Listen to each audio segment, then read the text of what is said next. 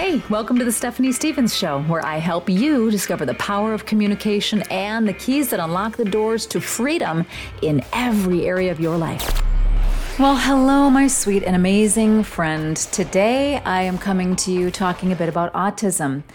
Now, this is particularly for you if you have a loved one who has a brand new diagnosis of autism. And maybe this is a son or a daughter of yours. Maybe it's a, a niece or a nephew. Maybe it's a granddaughter, grandson, neighbor. Really doesn't matter. If you're close to someone who's recently been diagnosed with autism, then I want to offer you some love and some support and a little bit of guidance today. So I'm titling this episode Autism in the Beginning Let There Be Light. and I am going to do a three part series on this journey that is called autism. I'm also going to do a series on autism the siblings speak because my son has three siblings and it's so incredible to get their perspective. And I think it's really important to hear from them and to validate their experience in the journey as well, because certainly it's not a typical family dynamic or experience when you've got a brother or a sister who has this type of diagnosis. So, first things first, the reason I wanted to say in the beginning, let there be light, is because when something is newly diagnosed along these lines, there are so many mixes of emotions that go with it. There is concern, there's confusion, there's anger, there's sadness, there's grief, there are so many, there's shock that initial diagnosis can often be a trauma in and of itself because it's a shock. You're hearing something about a son or daughter of yours that is something that feels, in my experience, very out of my control. Very out of my control. And I shared the experience I had with my very first panic attack shortly after my son was diagnosed. And uh, uh, if you haven't heard that, please go back and listen to the first three introductory podcasts that I did when I launched this particular podcast, because I do share with you the experiences I had with the onset of anxiety as a result of, I mean, it, it wasn't because of the diagnosis of autism for my son. However, something that was going on with my son was the trigger for my very first panic attack, which led to a, a long journey with anxiety and, and panic disorder. And so the very first diagnosis can, in and of itself, be a shock. You're hearing some news that is, in some degree, to some degree, traumatic. Feels out of control, it feels confusing. There's so much information, and yet this brand new thing has been handed to you, and you're not really quite sure what to do with it yet right? So I want to share a couple of things with you. First things first, you are not alone. You are not alone to the tune of one in 40 children these days, at least in the United States, being diagnosed with autism. One in 40. So you're definitely not alone. There are more support mechanisms in place now than ever before. My son is now 25. There were not as many support mechanisms uh, when he was young being diagnosed, but there are now. And so I will, of course, encourage you to reach out to those support mechanisms as you find them available in your area, whatever country and whatever area you live in. So, first, let's talk about what is autism. What is this thing uh, that's called autism? a lot of people say their loved one is autistic that's, I guess, personal preference. I don't particularly use that term, I don't like it. When I talk about my son and I share with others, here's what I do I say, my son has a diagnosis of autism, and I say that for a couple of reasons. I don't like labels, I don't like labeling.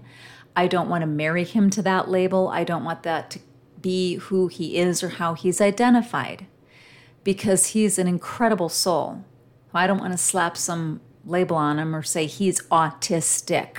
I say he has a diagnosis of autism because here's the truth they can't really pinpoint exactly what autism is in any two people because it shows up differently in every single solitary person, every one of the diagnosis.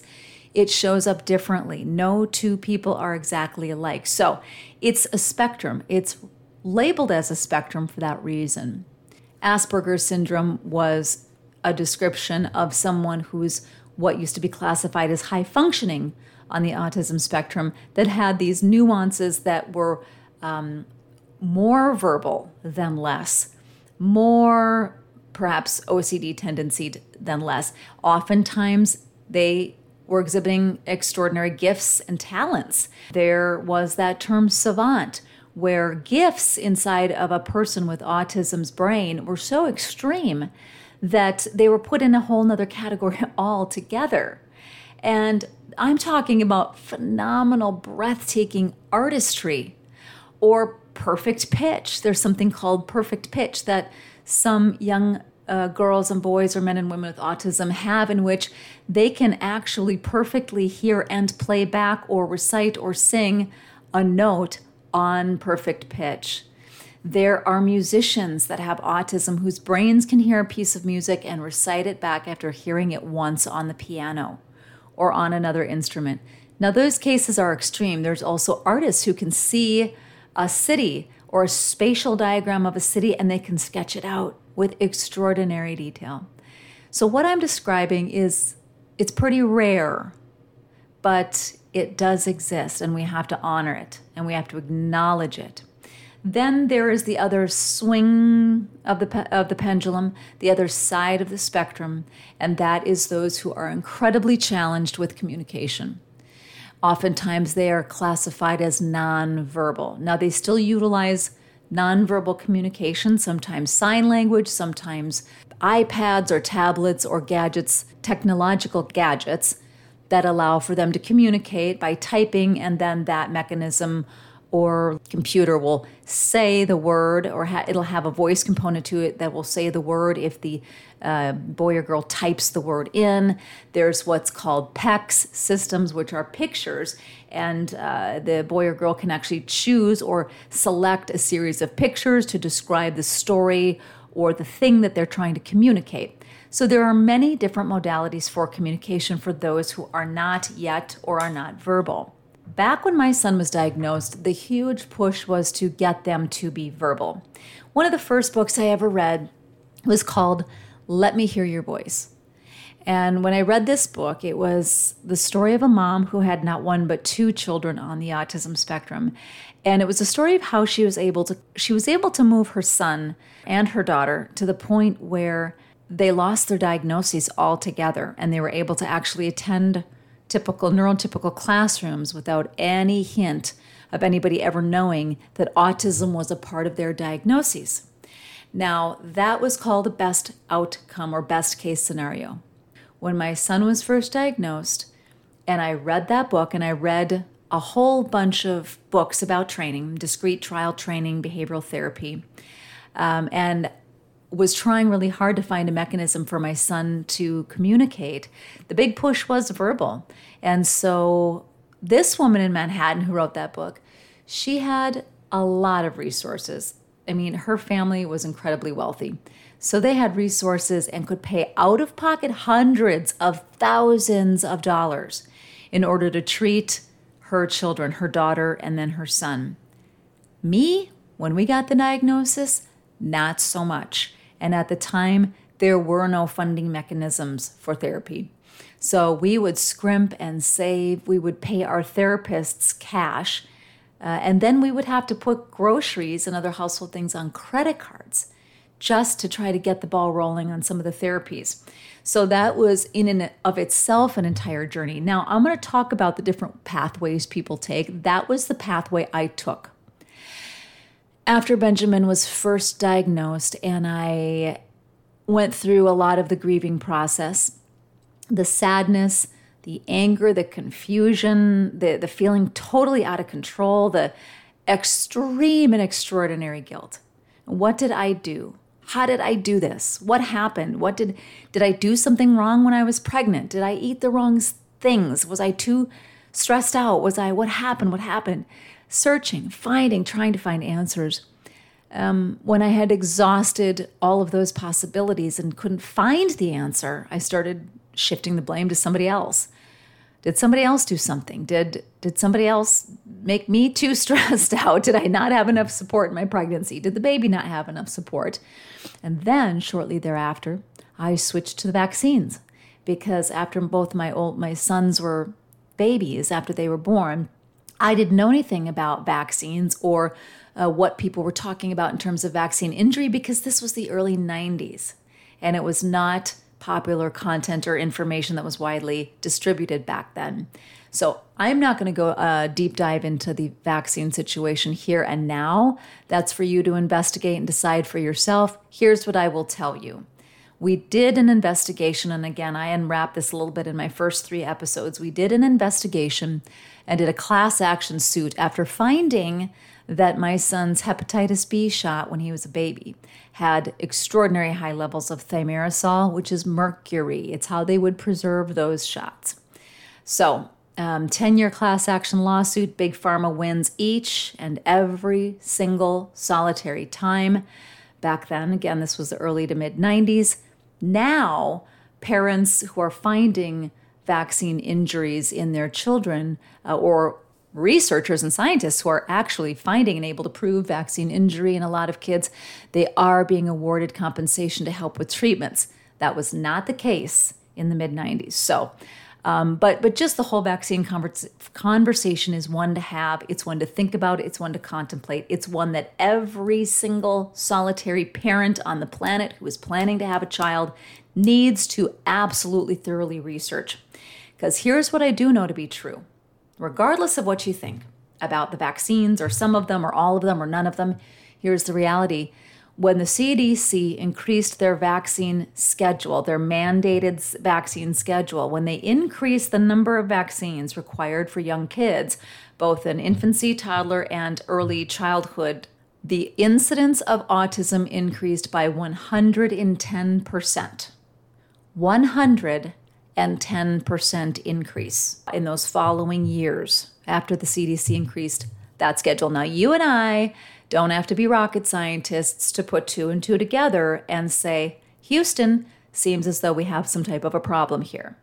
Other people look at the climate and the environment and the, you know, the the level of toxins that we all take in now these days with air pollution, water, food, GMOs, you name it there's lots to think about here. That's not all of what I want to unpack with you today. We can unpack those things later. For a newly diagnosed family, you need to know you're not alone. One in 40 kids are being diagnosed with autism, and it is described as a neurodevelopmental condition of variable severity, okay, which has effects that can be recognized from early childhood on really around the age of two um, I think the most popular age of diagnosis is four, but they're getting better at detecting it a little early on these days with some special types of testing, more along the lines of two years old. And it causes difficulty with communication, social interactions, um, and by restricted or repetitive patterns of thought and behavior. These are the classic signs or symptoms of autism. Now, we won't know thoroughly what any given child goes through in their own personal experience. But here's what I can tell you I believe that in a child with autism, their body is betraying them on every level. It's almost like being trapped inside of a space that you can't navigate on your own because the body betrays by getting looped into these neurological loops and patterns of thought and behavior. And it causes this stimulatory repetitive behavior in many cases. And it, it's like the neural pathways get looped, looped, looped, looped, and it causes repetition. It can cause perseverative behavior, which just means being sort of highly concentrated or focused on one thing, having difficulty moving off of that one subject or topic or object or thing. Okay, these are all presentations of autism. Now, it is more common for a boy to be diagnosed than a girl. In fact, boys are four times more likely to be diagnosed than girls are. And they, they, who's they? Scientists think that this may in part be because of the chromosomal makeup of boys and how it is different from girls. Research is still being done on that. Nonetheless, we do know that there are four times more boys being diagnosed than girls. even still to this day. So there are lots of different things to to process as your newly diagnosed son or daughter or loved one is is kind of in the throes of this. What do we do now right? First you have to process your own feelings and your own grief. Do that. Grieve if you must. I remember um, going through the various stages and one of my stages was guilt that i was grieving. Like how dare i grieve as though there's something wrong there's nothing wrong. This is just a thing. It doesn't make anything wrong. My son is not bad or wrong. There's nothing wrong with him. It's just something that's going on inside of him right now. I actually felt guilty grieving. But the reality is, what I needed to grieve was the relationship and the parenting relationship I was going to have with my second oldest baby boy. It was not going to be the typical experience. And it took me a while to comprehend, accept, and then embrace that. Okay? You don't have to do this all at once. In fact, don't even try. I'm 25 years into this journey. So I am the light at the end of the tunnel telling you it's a journey and there are incredible, beautiful, beautiful lights along the way. And you're on a journey. So, in the very beginning of this journey, when you're first starting out, that train's moving down the track, grieve, cry, be angry if you need to, have a sounding board, process, journal, write things down. Part of my, and, and what are you grieving again? Let's revisit. What are you grieving? You're just, you're simply grieving the fact that the relationship that you originally thought that you were going to have, or the dynamic as a parent and child, is going to look different than what you expected, and maybe, maybe what you hoped. Now, it can be more beautiful than you thought. It can be more beautiful than you hoped. That's for sure. But in the beginning, that's where I was. I. I wanted to help my son. All I knew was somebody was telling me something was wrong. And I needed to now fix it, fix it, fix it. How can I fix it? So I dove into research. And I researched the different types of therapies. Now, there are three pathways to take and then combinations of each. When you get to the what to do, what are we going to do about this, if anything? There's the route of therapies, there's the route of the educational system, and there's the route of doing nothing and just living one day at a time. The route I chose to take was the route of therapy, and there are many different kinds of therapies. When Benjamin was a baby, what was popular was Lovaas or discrete trial training. And then there was something called verbal behavioral therapy training as well. It was very, all of these were very data driven. So when they would hit a milestone, you would take the data and you would, you would have to build upon that to generalize each and every skill in order to build upon those skills to a new skill. Let me tell you, I'll take the example of eye contact first. And if we were going to ever teach uh, these kids how to verbalize or learn verbal behavior, because most of them were not verbally communicating, they would make noises. You better believe that. lots and lots and lots of noises. They were not engaging verbal communication or language. So, what we would have to do is first we would have to catch them accidentally looking at us, or we would have to try to get them to look at us. And then the minute they made eye contact, we would have to do what's called reinforce. And we would have to reinforce that behavior with a reward. And the reward had to be a lever that was something that the child really wanted. I know people used to use Skittles. It was called Skittle therapy back then. Kind of makes me laugh because my son never liked Skittles. He wasn't a candy kind of a kid, didn't care. Um, so you have to find. We had to find something that he would really love, that he would enjoy, and that would be a reward for him doing the very behavior we wanted to see more of. Okay. So that's the behavioral therapy. And there are many different types. There was that. There's cognitive behavioral therapy, early intervention, IEBT. That's what we legislated for, and that's what I did with my son. Yes, we had to legislate for help for that for our children at the time because there wasn't any. So it was early intensive behavioral therapy. Then there's the educational and school based therapies. Now, those did not work well for my son, and they, they weren't intensive enough, in my opinion, to get him actually speaking. And remember, the whole goal here, the, my goal was to facilitate whatever my son needed to help him reach his full potential, whatever that looked like. Okay. Again, there are different thought patterns. I'm not saying what I did was the, the way, that was just the way I chose. Who is to say that doing no therapy allows the child to reach their full potential? Not me, because I'm not convinced that there's one right way. It's just the way me in my mid 20s knew, and it was what was available at the time. There's joint attention therapy, there's medication treatments, there's nutritional therapies, there's chelation, which which some I remember some parents doing. That's trying to uh, rush push compounds through the child's body that would bind to heavy metals and flush the heavy metals or toxins out of the system. Um, they were finding a lot of mercury, no coincidence there, in a lot of these kids for various reasons. Many parents thought it was because of the shots that were preserved by mercury or thimerosal. Uh, with the triple vial shots, that's what they were using as a preservative. Some thought it was coming from other sources, the heavy metals. Okay. Then there was occupational therapy, speech therapy. I mean, the list goes on and on. There was one kind of therapy called sunshine therapy, and I'll never forget it uh, because I met a couple of parents who were doing it, and it was where the parent or the therapist would do would mimic the child, would just simply do every behavior they did. The idea was to try to get into their world instead of trying to get them into ours. It was kind of cool.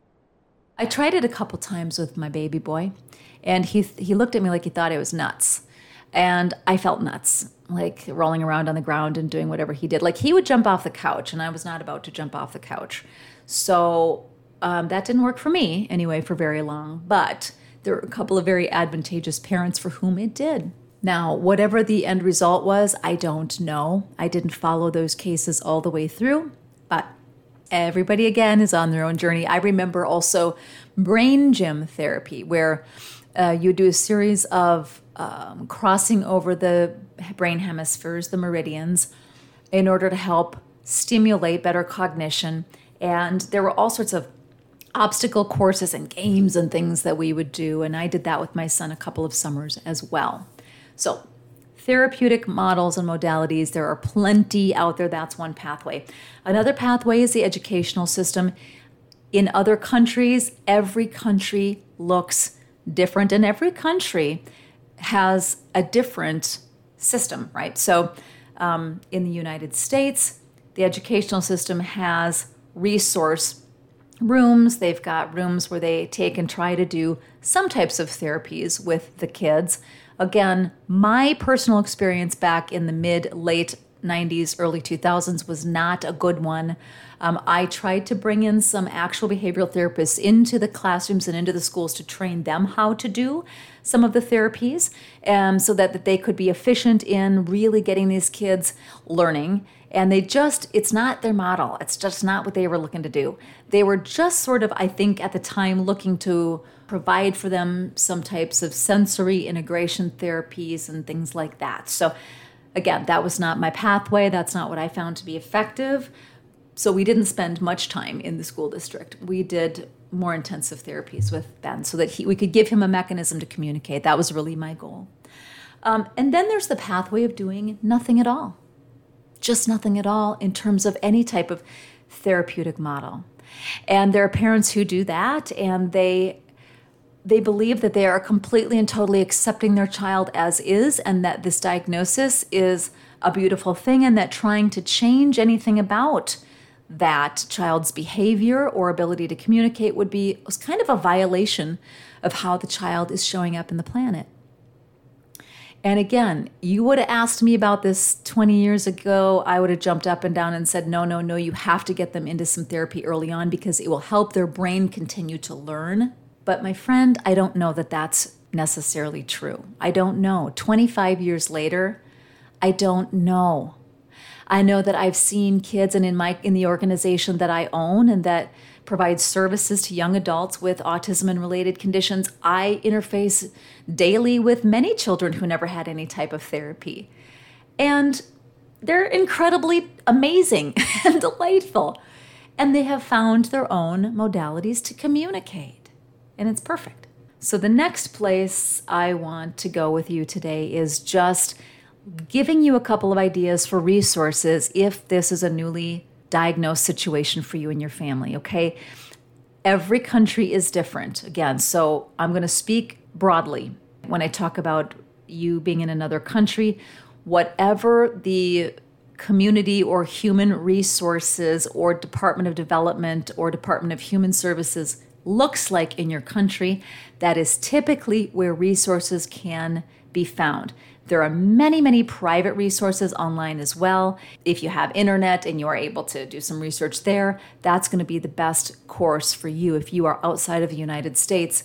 In the United States, in whatever state you are in, what I would recommend that you do just parent to parent is call the county that you live in or visit the website of the county that you live in and find out what the Department of Human Services has to offer. Many, many, in fact, most counties these days have a Department of Human Services or Developmental Disabilities Services. That's even more specific. If they do, get a hold of them and simply let them know you've got a newly diagnosed child and that you are looking for available resources in the area. Now, when you do that, they will probably offer to have a nurse assessor or some type of assessor come to either your home or to visit you online and do an assessment of your level of need for support.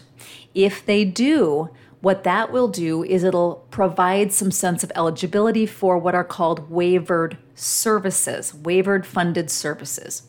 The waiver is a mechanism for funding that was developed in the mid, I believe it was the mid 70s, and it was a way to keep people out of institutions. Remember, when somebody showed up that looked outside of what we know as neurotypical, or let's use those air quotes very strongly here, normal. For now, let's use the phrase neurotypical. When somebody would show up as outside of being neurotypical or having special needs, they would institutionalize them in the most inhumane, horrible and disrespectful ways. Period. So, groups got together and initiated the end to that madness and wanting a way to provide the families a means to keep their loved one at home with them. Now, it was going to mean they needed some support. Parents needed respite, they needed help, they needed therapies, physical and behavioral, sometime in their own homes parents needed to be able to sleep at night from time to time. You know, if they were if they were um, wrestling with or experiencing the family member with some significant behavioral issues, they needed help. So the waivered services was there's a federal grant that matches the state provided services. Then they break it down county by county, and counties on each state get their own allocations for waivered funded services. Okay, I know I'm speaking a foreign language to you right now if you're new to this, and none of this makes sense. But here is the first step to take if you're brand new at this diagnosis. You're going to want to call the county Department of Human Services in your county. And if there's a developmental disabilities unit, perfect. Call, schedule to have a meeting with an assessor. They can walk you then through what an assessment looks like, what will happen during the assessment. It's usually a series of questions, honestly. And they will find out and try to assess how much support you need. Then they will give you resources. They will tell you, you know what, we believe that your son or daughter is eligible for what's called a waiver, and waivered services can help uh, therapies, treatments, uh, or services for you, including respite services for your family.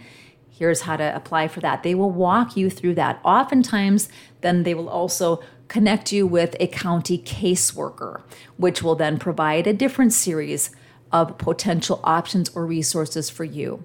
But first things first, you'll want to make that first initial phone call. Get the ball rolling somewhere, get your family some support. Be sure to find a sounding board, somebody you can talk to, cry to, question with, be angry, not at, but with, you know, vent to, in other words, and get yourself some support. You, I promise you, are going to come to know this beautiful soul with this diagnosis. You're going to come to know their soul as magnificent and beautiful because they are. But your family also needs some support. You need some care, you need some rest, You need nutrition, hydration, and you need the strength and the resources to move your family into this journey. And I just want to tell you the journey has beautiful pit stops. It truly does. I, I also want to encourage you in one more thing, and then um, we will pick this back up in the second of the series. Here's what I want to leave you with today. If you are a family member with a newly diagnosed loved one with autism, you have been chosen for a very, very special and specific reason. I know that sounds strange, and maybe you don't want to hear that right now. Maybe that makes you feel angry, or maybe that makes you feel sad. And you think to yourself, I didn't ask for this. I didn't want to be chosen. I can't do this. I don't want to do this. It's okay. We all feel that way from time to time. We did. I did. I felt that way. I still have moments where I think, oh boy, I don't know. This is going to be, it's going to be tougher to me. It's going to require a little bit more patience for me today, which means I got to put my own oxygen mask on, feed myself, fill my tank, provide resources for myself so that I am strong and have the wherewithal and the you need the bandwidth to have some patience through the process. You're going to need the bandwidth to have a little bit of patience. So you absolutely have to care for yourself, okay? But you have been chosen. And if you are a person of faith and you believe in your creator, you believe in the divine, you believe in God, how could you not? I'm just asking you, how could you not? Look around. Look at something beautiful out a window and ask yourself, how is that there? Who created this magnificence? But I believe that you've been chosen for a very special reason for such a time as this. There is something that lives on the inside of you that can handle this. There is something on the inside of you that will move on and into and through this journey.